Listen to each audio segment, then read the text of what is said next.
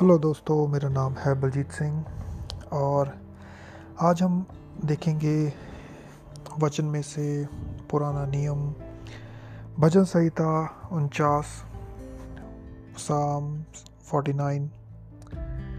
उसमें से हम परमेश्वर के वचन को देखेंगे कि परमेश्वर का वचन किस तरह से हमें कुछ चीज़ें क्लियर करता है, साफ़ करता है और बताता है कि कैसे वो हमारे जीवन में, आज के समय में, कैसे वो हमारे विचारों से मेल खाती हैं या आज के समय से मेल खाती हैं।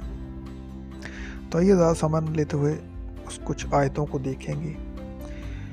और यदि हम पहली आयत सही पढ़ें तो उसमें वचन कहता है कि परमेश्वर लोगों मेरी और अपने कान लगाओ। मैं वर्ष टू वर्ष नहीं पढ़ रहा हूँ, मैं पैराफ्रेज कर रहा हूँ। आप पढ़ सकते हैं यदि। तो उसमें वो कहता है कि परमेश्वर के लोगों, अपने कानों को मेरी ओर लगाओ। ध्यान दो।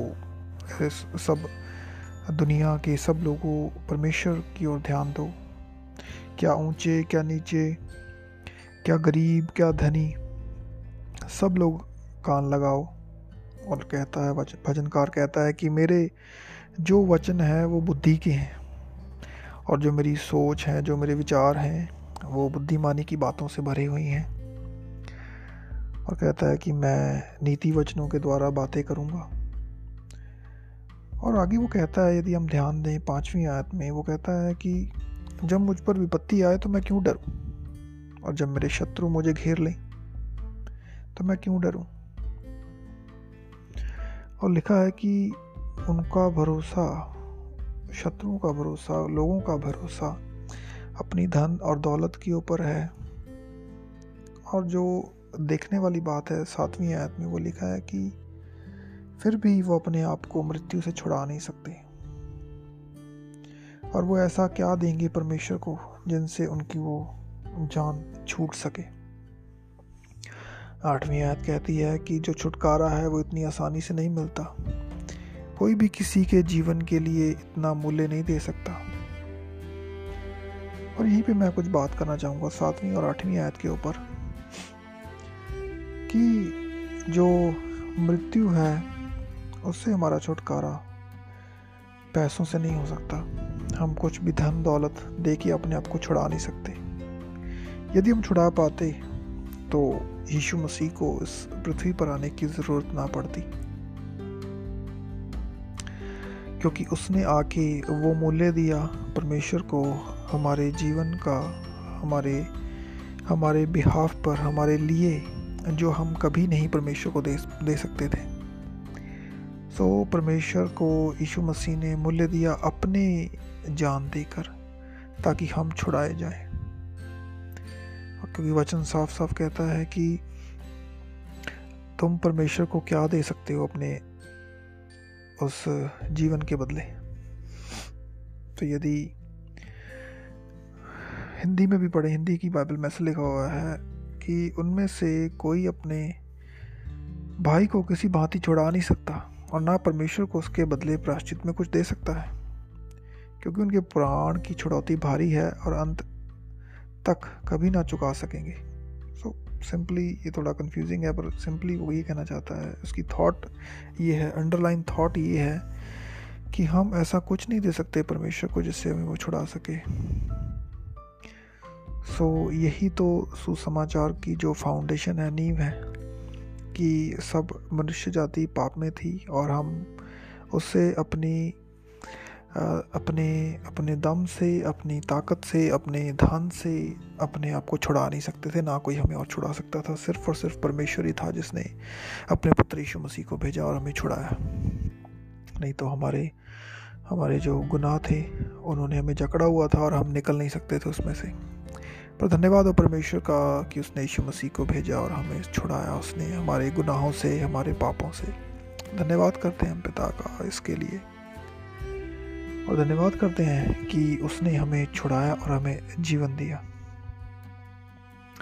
और इस समय जबकि हमने छुटकारा पाया है परमेश्वर की ओर से, यदि आपका विश्वास यीशु मसीह के ऊपर है, यदि आपने अपना जीवन उसको दिया है तो अभी हम उस उस कैटेगरी में नहीं है, उस श्रेणी में नहीं है जहाँ पे हमारा छुटकारा नहीं है। नहीं, हमारा छुटकारा हो चुका है। वचन कहता है कि हमारा छुटकारा सोने और चांदी या किसी बहुमूल्य चीज़ से नहीं हुआ बल्कि परमेश्वर के परमेश्वर के लहू से परमेश्वर के उस कीमती लहू से यीशु मसीह के खून बहाए जाने के द्वारा हमारा छुटकारा हुआ है।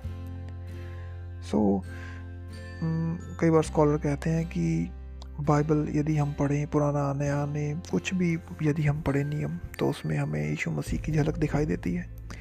तो जैसे आज मैं ये भजन संहिता उनचास पढ़ रहा था, फोर्टी नाइन तो मुझे इसमें यीशु मसीह की झलक दिखाई दी सातवीं और आठवीं आयत में जब मैंने ये पढ़ा कि मृत्यु से बचने के लिए हम क्या दे सकते हैं परमेश्वर को? कुछ नहीं।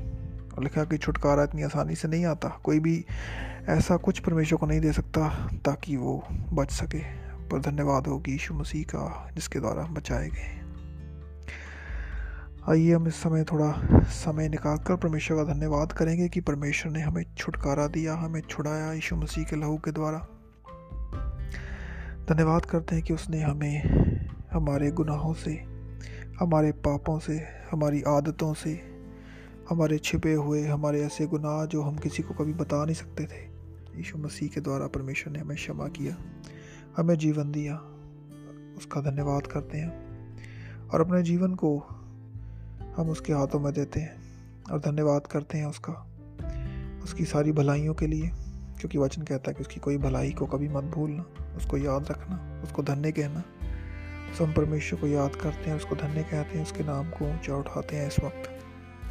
और धन्यवाद करते हैं उस पिता परमेश्वर का, जिसने हमारे बारे में सोचा और हमें वो भूला नहीं। वचन कहता है कि उसने हमें अपने हाथों से रचा। तो यदि आप आज सुन रहे हैं तो इस बात को याद करें कि परमेश्वर ने आपको अपने हाथों से रचा है। चाहे हम अपने आप को कई बार बहुत ही, अपने बारे में बहुत ही नीचा सोचते हैं या अपने आप को सोचते हैं कि हम इस योग्य नहीं हैं कि परमेश्वर के सामने जा सकें, लेकिन वचन कहता है कि उसने हमें चुना, उसने हमें छुटकारा दिया, हमें छुड़ाया मृत्यु के पंजे से, पाप की बदवाई से छुड़ाया और हमें जीवन दिया। और वचन कहता है कि हम यीशु मसीह के ऊपर विश्वास करने के द्वारा हियाव से उसके सामने जा सकते हैं, दुआ कर सकते हैं, उसके सामने, अपने पिता के सामने जा सकते हैं। इसलिए नहीं कि हमने कुछ किया, बल्कि इसलिए कि यीशु मसीह ने जो क्रूस पर किया उसके द्वारा, उसने हमें जीवन दिया, छुड़ाया। और यही हमारे जीवन की सबसे बड़ी सच्चाई है, एक मसीही जीवन की। लोग छुटकारे को ढूंढ रहे हैं, लेकिन छुटकारा स्वयं स्वर्ग से उतर के आया और लोगों के जीवन में उसने अपना वास किया। और वचन कहता है कि जो कोई उसके ऊपर विश्वास करेगा, वो नाश ना होगा और मृत्यु को ना देखेगा। धन्यवाद करते हैं पिता का इस वचन के लिए। और मैं आपको सबका भी धन्यवाद करता हूँ जिन्होंने सुना। इस वचन के द्वारा आपने आशीष पाई होगी, मैं विश्वास करता हूँ। और धन्यवाद करते हैं परमेश्वर का। यीशु के नाम से। आमीन। थैंक यू इस वचन को सुनने के लिए। आई होप आपने आशीष पाई होगी। धन्यवाद। मेरा नाम है बलजीत सिंह।